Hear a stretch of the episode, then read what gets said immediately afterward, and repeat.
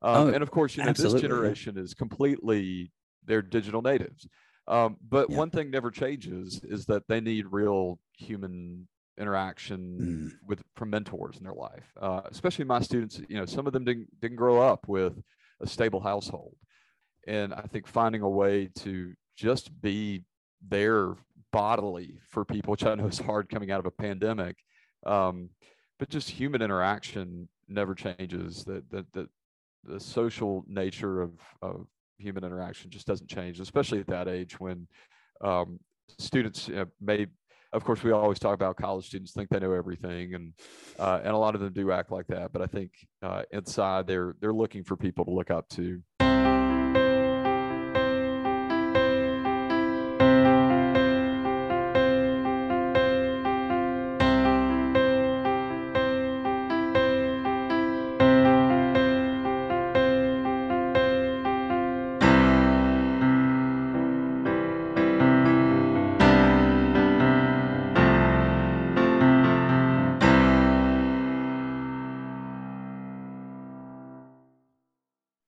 Well, Reverend Doctor Drew Holland, it is a pleasure to have you join us on Faith in the Folds. Good morning to you, sir. Good morning, Kevin. Thanks for having me. Always great to see your face. Yeah, good to good to see you. Coming from the bustling metropolis of Pulaski, Tennessee, a, a town with infamous history that we won't get into if you don't need to. but let's, it, let's not. we won't. We won't get into there. Um, Drew, it is a delight to be able to talk to you this morning about uh, some of your experiences. Teaching, teaching Bible primarily, right? Not Bible and religion, but mainly Bible, right? At a state school, yeah? Yeah, well, um, more than just Bible. Um, they wrote me into teaching philosophy. Um, I've got bioethics next semester. So wow. I'm, I'm sometimes I'm learning with my students, uh, which okay. is a lot of fun. So as a yeah. lifelong learner, um, I get paid to learn and to uh, pass the cool things I learned on to my students. That's great. Paid to learn. What a gig, right? Yeah, no kidding. My, my brother-in-law is a professor of Spanish at my alma mater. And um, and he he used to joke that when he was he was little, he would say that he just he wanted to be an ologist, just somebody who studied. And so I can, I could, I can appreciate that. So uh, we've alluded to the fact that you are currently teaching at a state school. Drew, where do you teach? Uh, you mentioned what you teach. How how long have you been teaching? Help us uh, kind of get to get to know you a little bit before we dig into some of the stuff. Yeah, thanks, Kevin. Um, so I teach at the University of Tennessee Southern here in lovely Pulaski, Tennessee. Um, we are the newest member of the University of Tennessee system. Okay. Uh, we merged with the U T system this past fall in twenty twenty-one.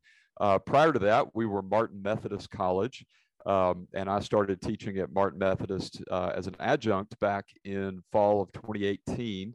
Uh, I was serving as an associate pastor about an hour away in Huntsville, Alabama, and had the opportunity to teach on top of uh, serving a local church, and uh, really fell in love with, uh, with teaching, and uh, had the opportunity once we merged with the U T system.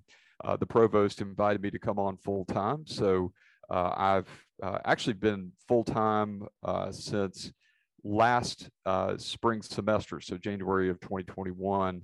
Uh, so kind of anticipating the merger uh, and um, have, so I'm assistant professor. It's my tenure status, and I'm also the program director for re- uh, religion and philosophy. So It's uh, it's been a great last year or so uh, teaching full time, and really enjoyed it, uh, and also been rather interesting with this merger uh, into uh, the U T system, going from a small uh, private Christian college to a uh, a state school that is growing. Yeah, yeah, definitely. I I, I would imagine too that um, that that has a whole number of, of challenges and things, and that you would probably have uh, you probably have some insight into uh, into higher ed um, that you know, that could be pretty interesting. It, it, if we come to it later, I, I'd like to dig into some of that. Absolutely. Um, what got you interested in in teaching and um, and particularly like Bible and ministry and things like that? That normally, I, we were talking before before we got going here. normally when I think somebody wants to be a pastor or uh, or a minister, or they want to you know, be a professor of uh, Bible and religion, and uh, it's normal for folks in our in our church tradition to go to a Christian university, but that is not the case for you, right? You you didn't even go to a Christian university, and so how did how did you kind of get to this route of doing what you're doing?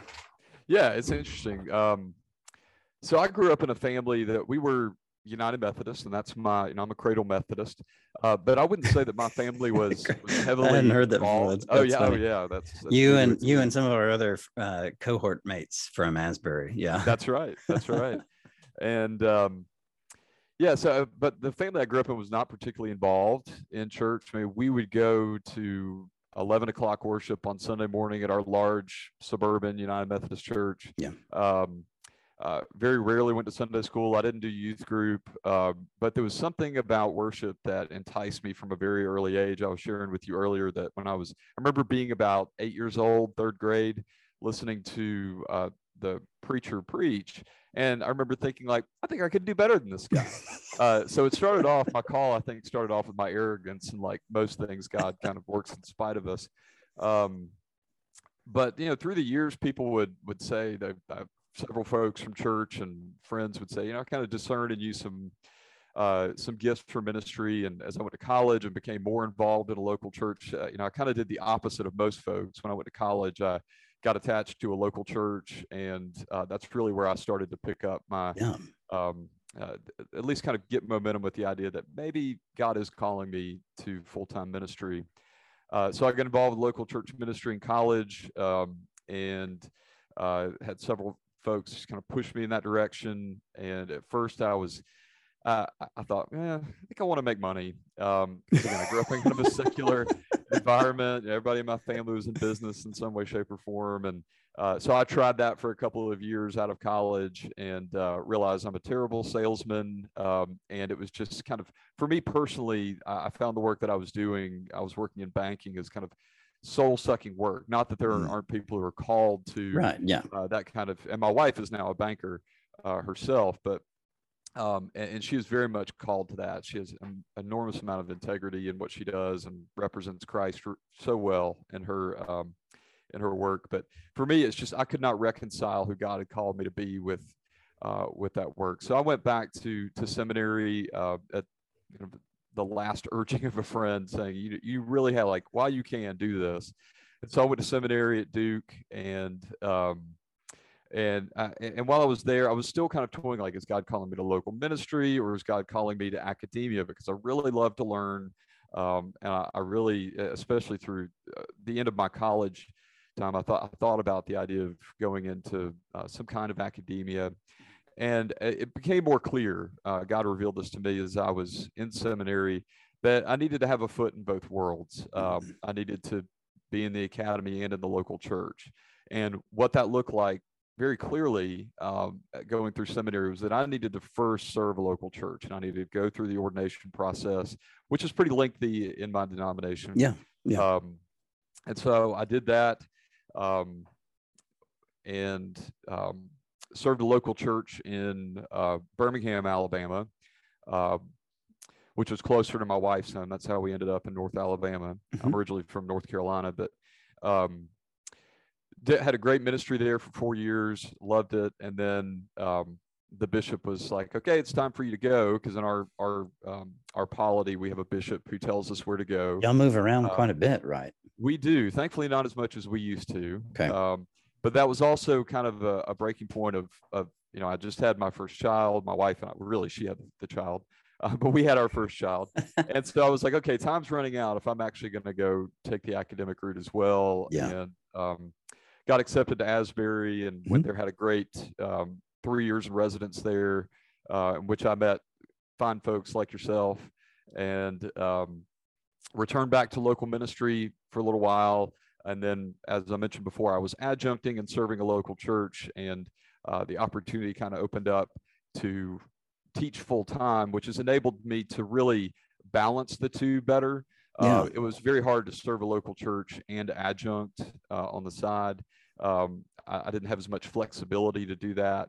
Uh, but now I have the opportunity to teach full time, and then Uh, I have you know, a lot more flexibility, especially in the summers. I have weekends available. So, um, you know, I teach adult Sunday school classes uh, at our local church. I fill pulpits, get to do things like this. Yeah. And um, I'll be on podcasts, which I've done a couple times. So uh, it's really a great, great setup. And I'm, I'm very blessed to be where I am. So that's a long um, story to kind of about my background. I could say more, but I won't bore you. No, no, no. That's uh, that's great. I, I can't help but uh, still see the preacher in you for giving such a long. No, I'm kidding. It never really goes away. It never goes away. Right. Yeah.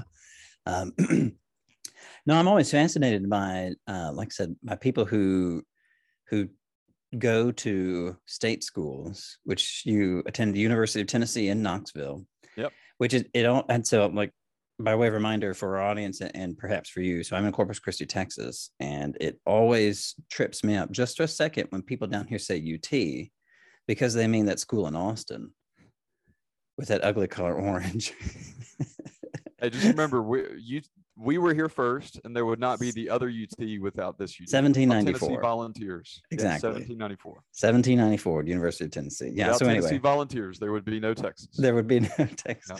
Which I, which I am a, uh, I'm quick to remind my friends. I don't know, for those who are watching, you might be able to see over here in the corner. That is a Tennessee state flag just mm-hmm. hanging in the corner of the screen. um, but yeah, it uh, it fascinates me. The people who were were telling you, hey, you know, maybe you think ministry might be a good route for you. Were those like, were those trusted friends? Were those people in a campus ministry program? Like how, what, what, I'm just curious, what, what sort of precipitated those conversations for them to, for it even to be relevant for them to tell you that? Usually it was leading a Bible study or just, you know, kind of giving my insights um, in a Bible study. But the the folks who were telling me this were were mentors. Uh, I mean, yeah. these were were usually adults who had volunteered their time in our college ministry and had a heart for college students. Uh, and one of them was a, a really close friend who who's my age, but I've always kind of seen him as as a mentor, um, really a leader, a spiritual leader in my own life. Um, so it, you know, if enough of those kind of authoritative voices speak into you, yeah. eventually it gets your attention. Yeah, very much so. Um, I think I had mentioned this. Uh, I, maybe I told you um, after I finished up my undergrad degree, uh, I was I was just a history major. I was I was thinking, well, you know, I I, I think I think I might want to go the academic route, but I need to get a I need to get I need to get serious about school, right? I had A level aspirations and C level work ethic. So if you average that out, I had a B average coming out of undergrad, and it's like, oh, you know, I should probably.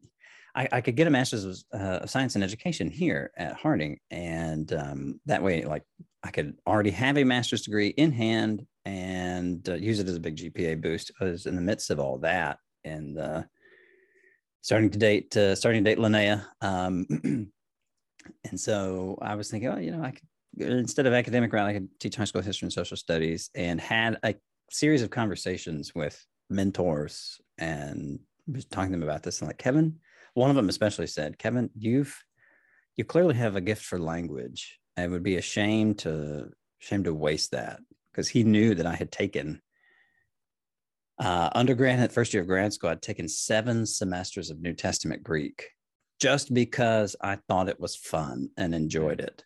And so, yeah, that means it was, you, you were our one sick puppy. So.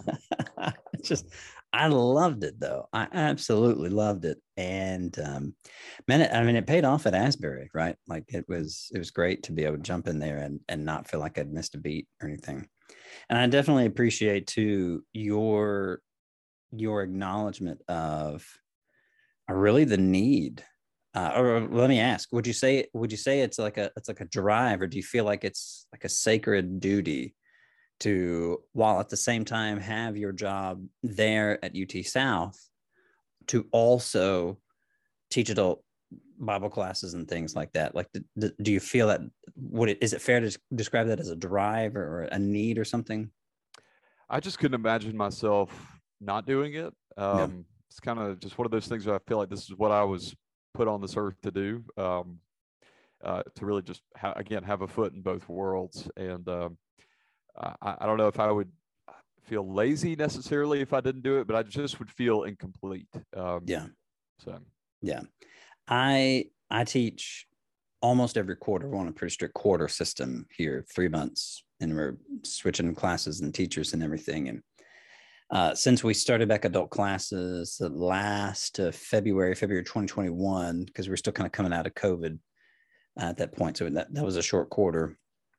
I taught three of the four quarters last year, and that uh, that one quarter that I didn't teach, I ended up substituting like four or five Sunday mornings for people who weren't. But the rest of the time, I was just, like, I was just kind of antsy. It's like, all right, like yep. this is this is good. I'm glad I'm in this class, but yeah, I kind of feel like I should be I should be doing that. So yeah, yep. All right, Drew, let's switch gears a little bit. Um, yep. Although we might come back to that kind of thing, because I, I think that that. that conversation, that route that we were taking was pretty fascinating. Um, what, what students do you typically teach? Freshmen, sophomores, juniors, seniors, grad students? Where do you generally teach? And then we'll go from there. Yeah, good question. It's mostly um, what we call the, the gen ed classes. Okay. Uh, so these are uh, required courses, or at least the, the students are now required to to take a certain amount of hours in the humanities, and religion falls within the humanities. Okay. Uh, when we were a small private Christian school, everyone was required to take six hours of Bible. Yeah. Um, and so everybody went through um, one of our Bible classes. Um, but now it's, it's an option. Um, you just, again, it's just kind of part of a buffet that students sure. can choose from. Um, and so most of the classes I teach are freshman, sophomore level classes. Um, and then every now and then I get to teach more upper level classes, uh, which is fun. Um, but it, it's really, I, I really enjoy being on the front end of, uh, biblical education for, uh, for a lot of these students. It's, it's really cool to see their eyes open, um, and, and to see that the text is not as scary as some of them thought it was. Yeah. Yeah. All right. So that, that segues very nicely into my next question. So because you've been you've been pastoring uh, either full time or just kind of teaching, um, you know, Sunday mornings and things like that for a while now, how would you say that your state school students' knowledge of the Bible compares with the average uh, layperson's or the average parishioner's Bible knowledge? It, it, similar, different? What, what have you seen so far? I'd say slightly below. Um... What the, the students is slightly below. Yeah, the stu- students is slightly below what okay. the average layperson's is.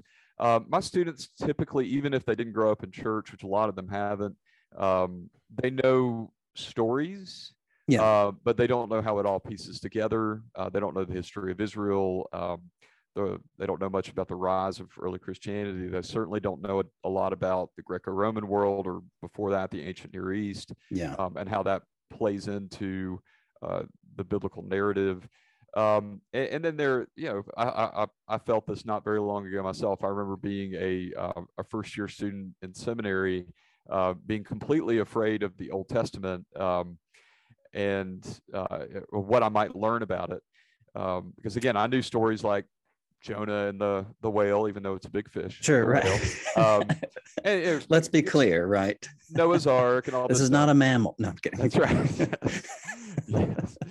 And uh, it, it, so, I mean, I, I, I had a lot of trepidation about studying Old Testament, and then uh, ended up getting my PhD in it uh, because yeah. I just over time found it just so utterly fascinating. Um, and so I love to share that with my students. I kind of, um, and, and I think it's really cool when, when a student realizes this as well. It's like, oh, this wasn't as frightening as I thought, yeah. uh, or this makes a lot of sense, or I think it's really interesting.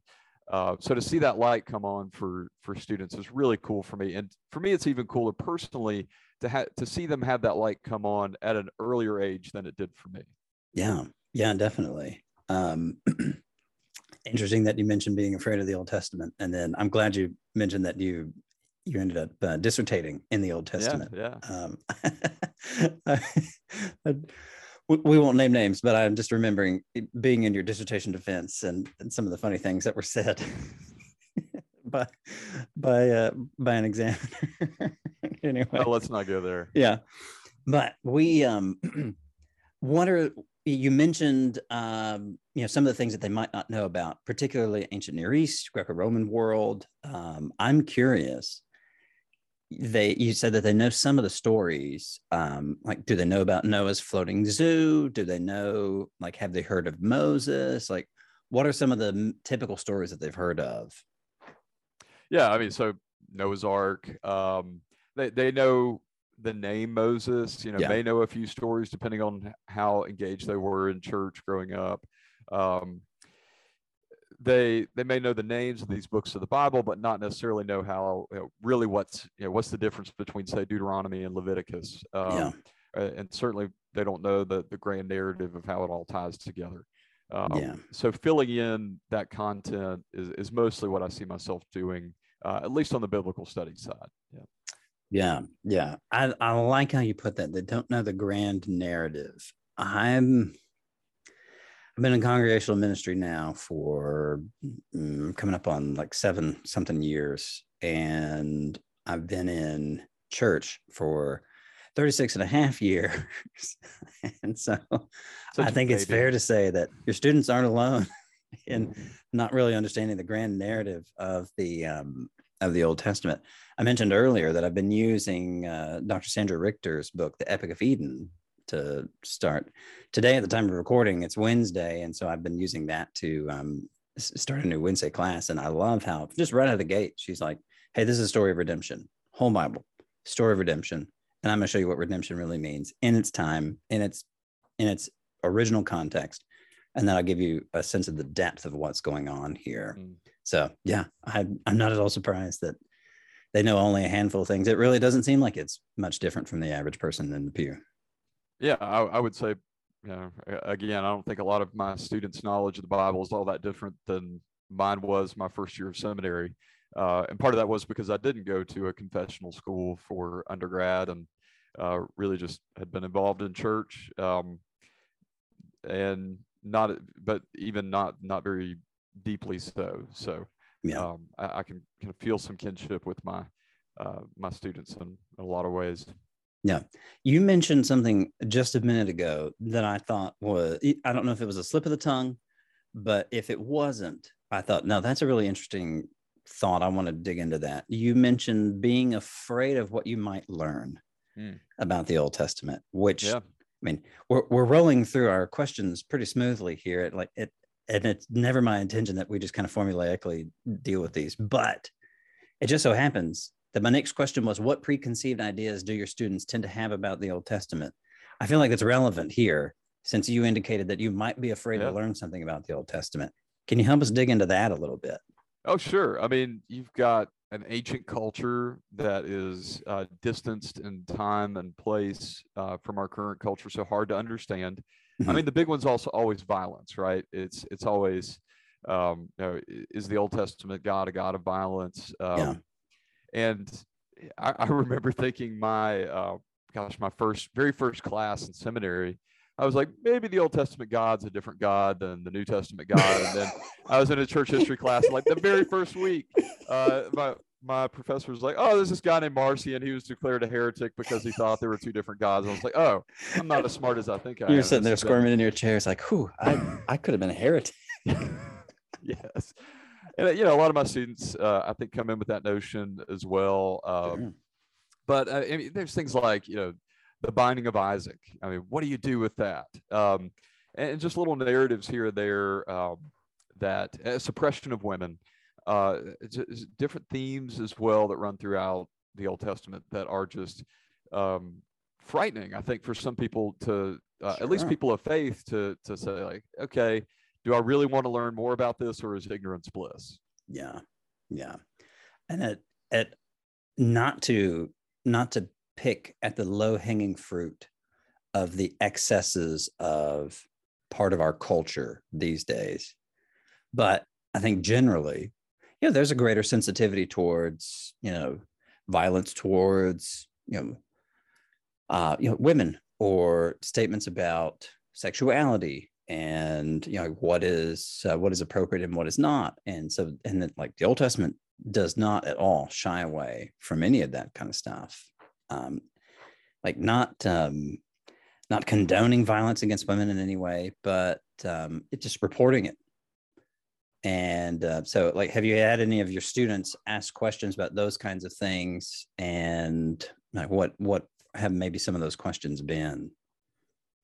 Um, I, I think generally uh, the students who investigate those questions uh, are um, they're usually faithful students and curious students, and they they come out with uh, some more nuance uh, mm-hmm. than they had before, because we do tend to put our modern presuppositions on the biblical text.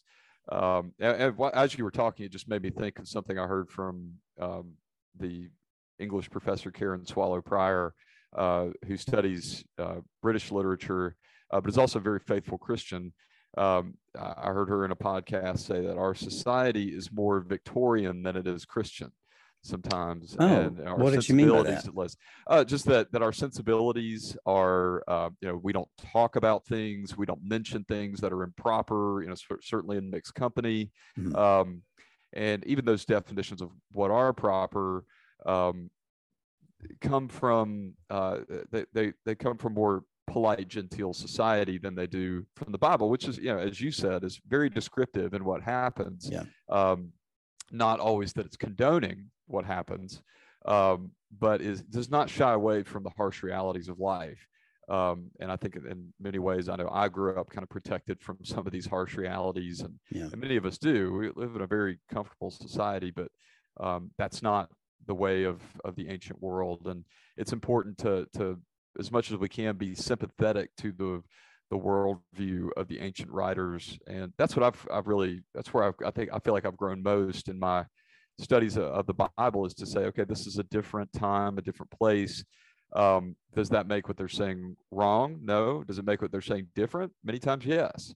Um, and so we have to study as much as we can about their world and be sympathetic to the worldview that they have, um, and and know that they do speak into some realities that may be different than our own, but try to understand that. Um, I mean, I feel like you talked about you being a, a history major and uh, and studying history. And uh, for me, history is all about being sympathetic to other humans across time and space. And um, I, I think it's certainly valid to study the Old Testament, New Testament's works of history in order to yeah. be sympathetic to the authors. Yeah.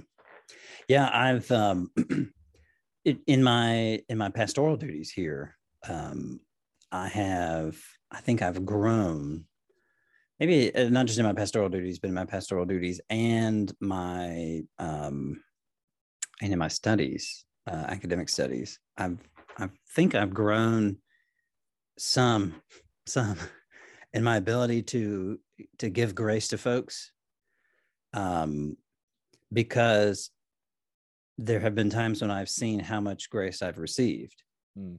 and when I'm when I'm aware, it's like, oh man, yeah, it wears me out that my child continues to do this thing that I have told him several times. Hey, if you do this thing, it will hurt yourself. And yet, for years, I struggled with X sin, knowing full well how it would, it, it was self-destructive. And so finally will, willing to say, man, God, may God be with you as, as you work through this. And most importantly, being able to come to realization that I think what's expected of a lot of folks is to be faithful with what they have mm. at the moment. And so what... The culture, again, I mentioned uh, Sandra Richter's book, The Epic of Eden, um, which I'm working through. The culture, like she starts out at the gate talking about the culture there being uh, described by patriarchy, uh, being patrilineal and patrilocal. Mm-hmm. And um, I mean, when when you hear that word patriarchy these days, especially in an academic environment, you know, get the uh, defibrillator ready. Somebody's about to pass out. Yeah, yeah, for sure. But the patriarchy described there in the Old Testament still comes up with laws like don't glean to the edge of your field. And, you know, so the orphan and the widow and the stranger uh, may eat of the produce of the land. Um, you know, the whole issue of uh, levirate marriage mm-hmm. and um, God describing himself as the God of orphans and widows and things like that. It's like, like, all right, say what you want about the excesses of patriarchy, right?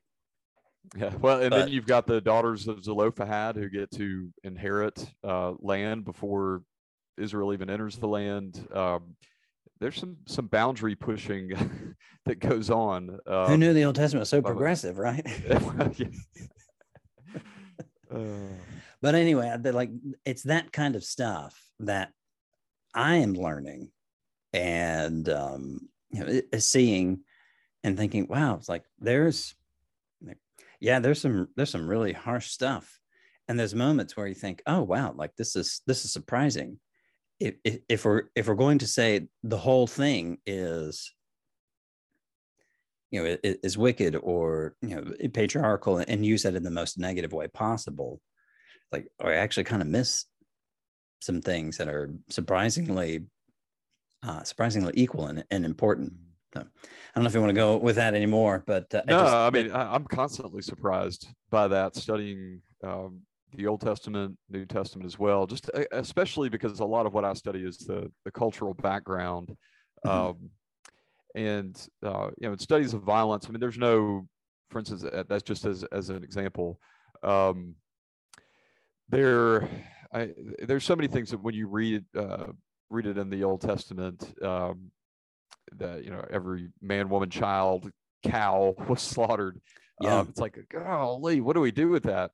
Um, and you, but then you contrast that with Neo-Assyrian annals, uh, which discuss you know an entire field being laid with corpses, such that you had to put bodies in the river, and the river was dammed up with bodies, and the river was flowing with blood. That are just far more gruesome.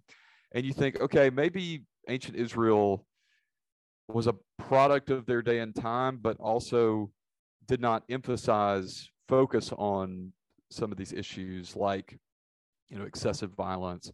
Um, and then I, I could go on forever ab- about violence itself, but you could, you know, extrapolate that out to lots of different modern issues. And you could see even in ancient Israel's witness, um, a certain ethic of, uh, of care, of um, universal Uh, love for all humankind, um, that that bubble is kind of bubbling beneath the surface, mm-hmm. and um, that certainly explodes on the scene uh, with the telos of the law in Jesus Christ. So. Yeah, yeah.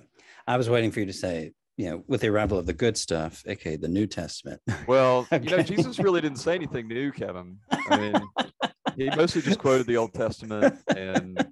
Um, Just kind of brought the story to just kind of recapitulated the story. You've been hanging out with our friend John Cook of Asbury Seminary, who likes to call the Old Testament what he calls the New Testament what the um, the appendix.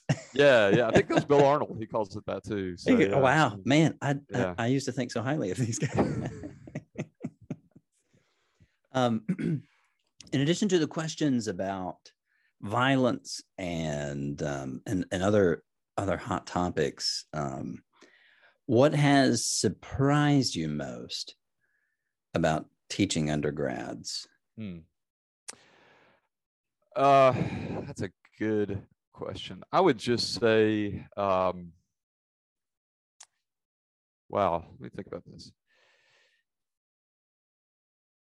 Probably, I, I would say, even though it shouldn't be surprising, it is their biblical knowledge. Um, Simply because, you know, I, I have to look, I have to kind of think back to myself at that age and what I knew.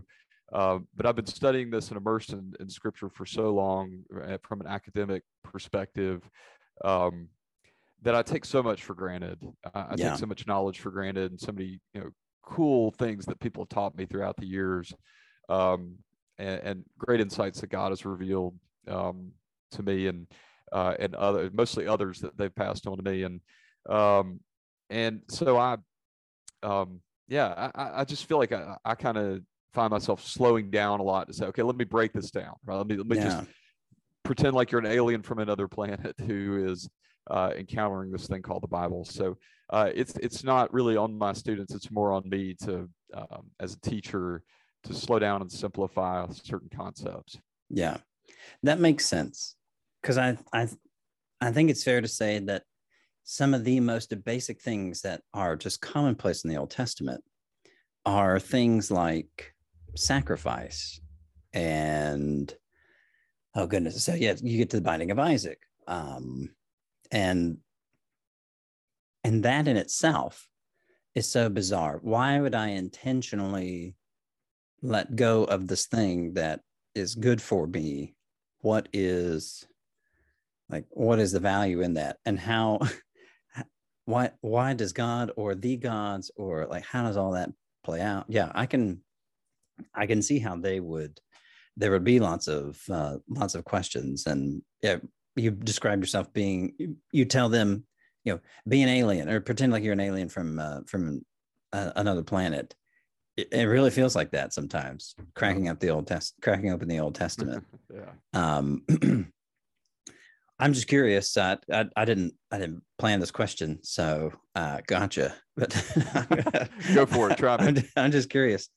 Um, when you get to the primeval history in Genesis, uh, so it, t- typically described as Genesis one through eleven, um, are, do your do your students tend to have, you know, stronger notions about what those chapters mean and how we have to understand them, or are are they still kind of an open book with that uh, with that section as well? I think that section, they're pretty much firmly established in their beliefs. Okay. It's the ones that I've engaged with. Um, yeah. So my students here, uh, we're here in South Central Tennessee, which I, I know you don't like the phrase South Central. No, well, that's, nobody that's calls we call it that. It. But for for people who for people who aren't from Tennessee, uh, that makes sense. It's, I mean, it's not the Tennessee colloquialism. You're in right, Middle Tennessee. Yeah. You're like. Yeah. Five minutes away from Alabama, but still. Yeah. No, yeah. I mean, we, we call it South Central. That's our kind of in our slogan, but I, I don't, yeah. Anyways, uh, but, but, but, you know, our context, we're pretty rural, small town. Um, and so we, we, I've found that we have pretty much two demographics that we draw from, okay. uh, religiously speaking. Uh, we have students who grew up in a very fundamentalist, literal uh, environment where scripture is history, science, yeah. Um, all of those kind of modern presuppositions that we yeah. put on the scriptural narrative, or we have kids who have never darkened the door of a church.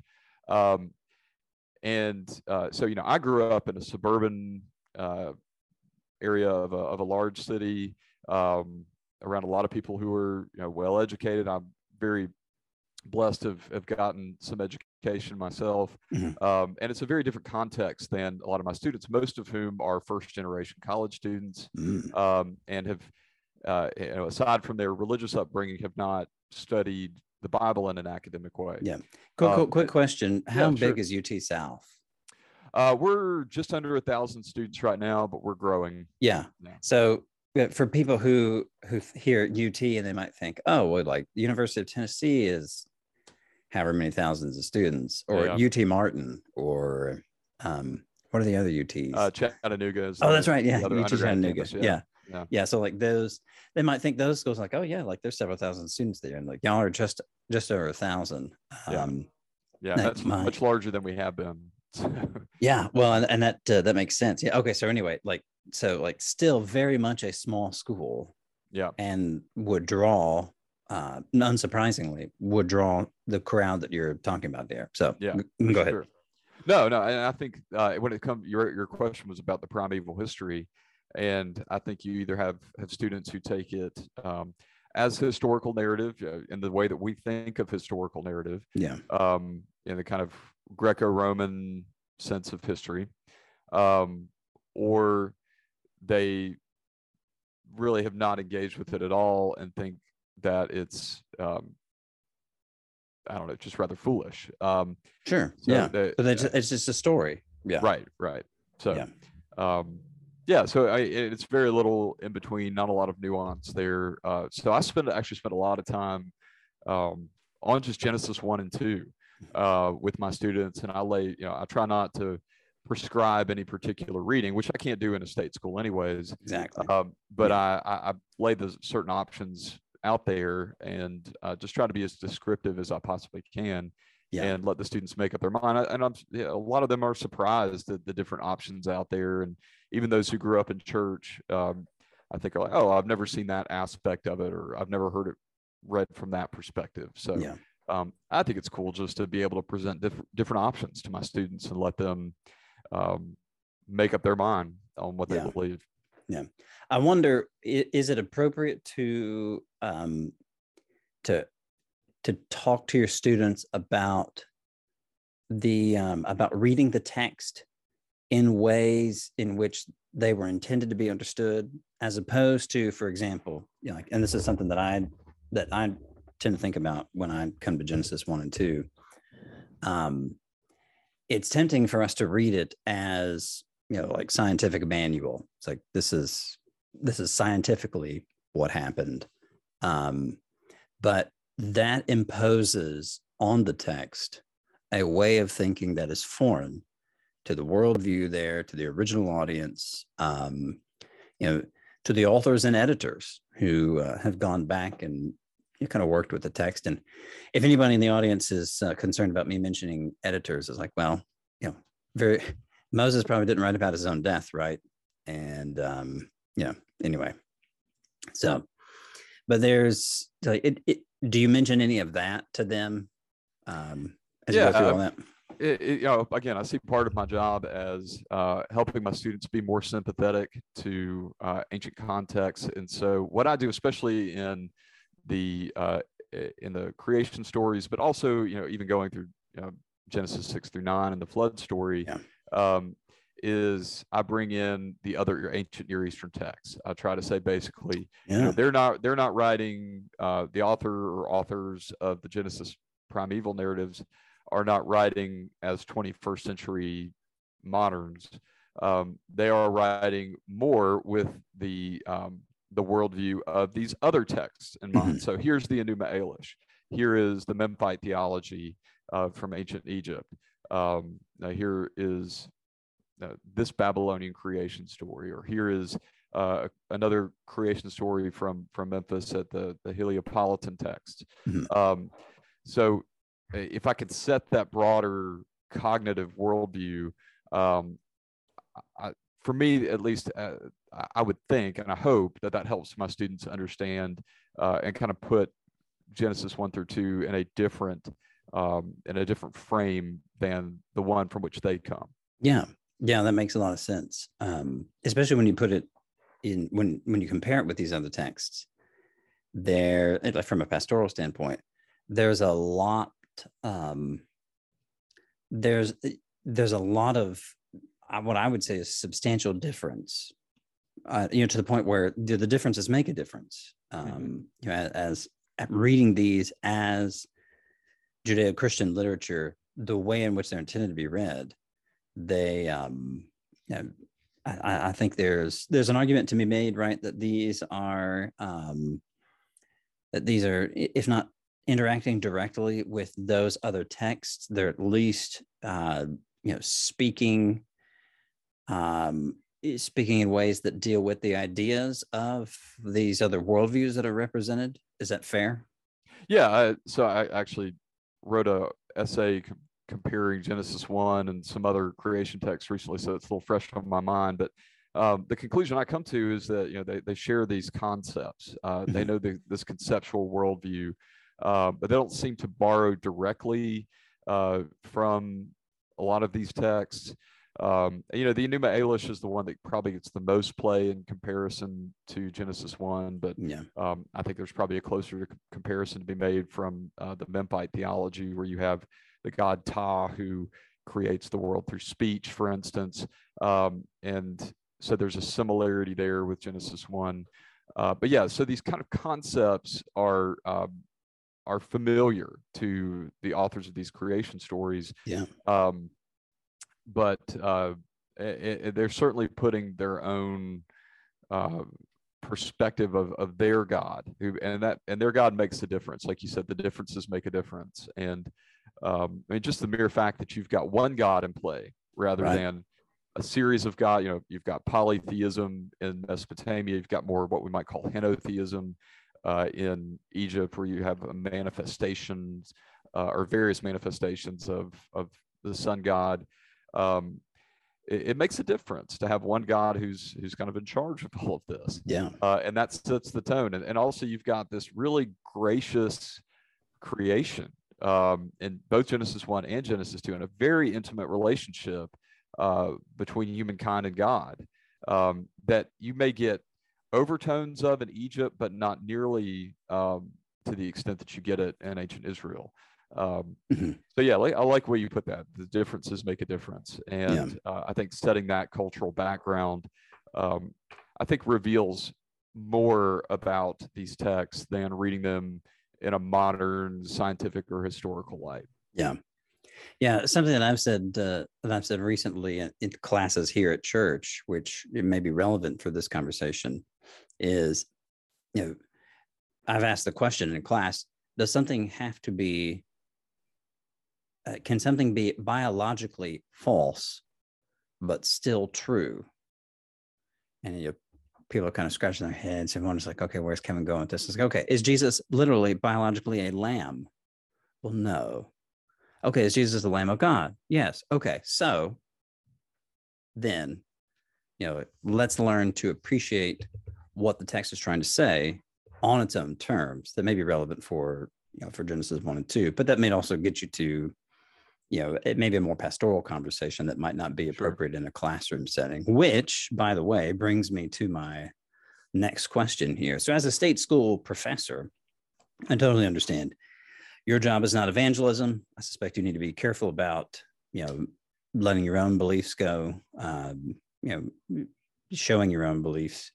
Yeah. But I'm curious to hear, given your regular interaction with college students, do you have any recommendations for churches and how they might be able to reach this group of uh, Gen? What are we in? Are we in Gen Z? Now I think so. Still in Gen Z? Yeah, I think so. I can't keep up. Yeah, like w- what would what do you what would you think churches might need to do, or might need to be willing to do, or might need to be willing to listen to to to reach this group? Yeah, that's a good question, um, and I can only speak from my context here at um, at U T Southern. Um, and again, we our, our students, a lot of them come from blue collar backgrounds, yeah. uh, first generation college students. Um, and the, the biggest thing I see with uh, my students, biggest issue they struggle with is time management. Um, and time management plays into that as well. They've got uh, most of the students here have jobs. They also play sports. A lot of you know for the, a lot of them, sports is what what drew them. Uh, they had the opportunity to play at the small yeah. school, um, and so. They're for the first time in their life, they are they're dealing with time management issues, and um, and no one's looking over their shoulder telling them to do work. And so, uh, and, and a lot of them are are struggling financially as well. Um, but in terms of you know how I think local churches can help them, um, you know, with as as digital as uh, as this generation is. I mean, these are digital natives. Uh, I'm I'm a little bit older than you, but. You know, I, I grew up without a lot of technology, but I I grew up, I was probably in middle school. We got the internet at home. And when did you graduate uh, high school? Can I ask? oh one Oh, okay. Yeah. I, I was in oh four So you're my, uh, uh, I yeah, got a cousin, years, same age yeah. as you. Yeah. Yeah.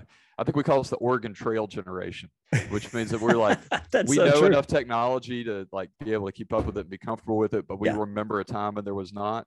Um, oh, and of course, you know, this generation is completely, they're digital natives. Um, but yeah. one thing never changes is that they need real human interaction mm. with from mentors in their life, uh, especially my students. You know, some of them didn't didn't grow up with a stable household, um, yeah. and I think finding a way to just be there bodily for people, which I know is hard coming out of a pandemic, um, but just human interaction never changes. That that that the social nature of of human interaction just doesn't change, especially at that age when um, students you know, may, of course, we always talk about college students think they know everything, and uh, and a lot of them do act like that. But I think uh, inside they're they're looking for people to look up to. They're looking for mentorship, and uh, sometimes we don't know how to make that. I don't have a great suggestion as to how to start those relationships. I think that's the hardest part. Yeah. Um, but just building in-person human relationships with folks. I, I really like what you said there, Drew. They're looking for people to look up to. That's encouraging oh. for somebody in my position as a minister, because you know I, it's easy for me to think, man, these teens and young adults, they don't care what a thirty-six-year-old says. I'm an old man to these guys because I've got kids you know, I don't have a forehead anymore. I've got a five head. You know, it's, it's starting to head back a hey, little but bit. Your, your your hair color's holding them pretty steady. I'm impressed. Drew, I'm not going to lie to you, man. You probably would have been able to keep some of that, uh, some of that brunette in there if you hadn't raced through your doctorate as fast as Maybe. you did. I think you finished your dissertation in like eight months or something. It was pretty quick, but I was motivated. What can I say? Absolutely. But I really like what you said there. They're looking for people to look up to, and that's encouraging because it's tempting for me to think they're not interested. It's tempting for me to think that they're not interested when wildly, or maybe I should say non-surprisingly, I've asked around some of the parents, like, hey, what would you think about kind of like a mentoring program where you're like, you know, trusted adults who are like parents' age and younger would eat one-on-one with, you know, some of the teens in the youth group. You go to Whataburger or Dairy Queen or, you know, like Five Guys or something like that. You know, it, nothing fancy, just, hey, I, I'm a member of this church. And it's important for teens, especially, to have adult friends who are not their parents or their youth minister that they can actually look at and say, I'm friends with these people. Statistically, you know, that holds that that is a key component in maintaining faith through high school and on into college years, is those at somewhere around five friendships, since five seems to be kind of a magic number. Mm. I, it's fascinating that, without me sharing that with you ahead of time, and I don't know if you knew that ahead of time uh, mm-hmm. prior to this, that, you know, the, the, you notice that the fact that these folks are hungry for, for meaningful social interaction, goodness gracious, it's almost as if we were created in such a way for us not to be isolated from each other, uh, Drew. Yeah, uh, it's small wonder. Yeah. So, Drew, is there anything else, any other dynamite nugget you want to drop with us here? No, no, I'm, I'm just a, I'm honored to be here, Kevin. And you listed off all the the New Testament folks that you had had on here, and you're really scraping the bottom of the barrel for Old Testament people. So, um, and I don't know, your your listeners should know that uh, that you were quite the Old Testament scholar yourself, even though you you finished off in, in New Testament. That, that's very kind. You, I. Uh, In a I Deuteronomy, Deuteronomy seminar. seminar. Yeah, yeah, you were you did great. So you know, I was I was bummed that one other New Testament guy joined in that class, because honestly, we talked about arrogance earlier. It's like I wanted to be the one guy who was brave enough to take a Hebrew-based Deuteronomy seminar with Bill Arnold. But you know, alas, still. Anyway, Drew, it's been a pleasure, sir. I really appreciate your time today. Yeah, thank you, Kevin. It's been great to be on. All right, take care. You too. Bye bye.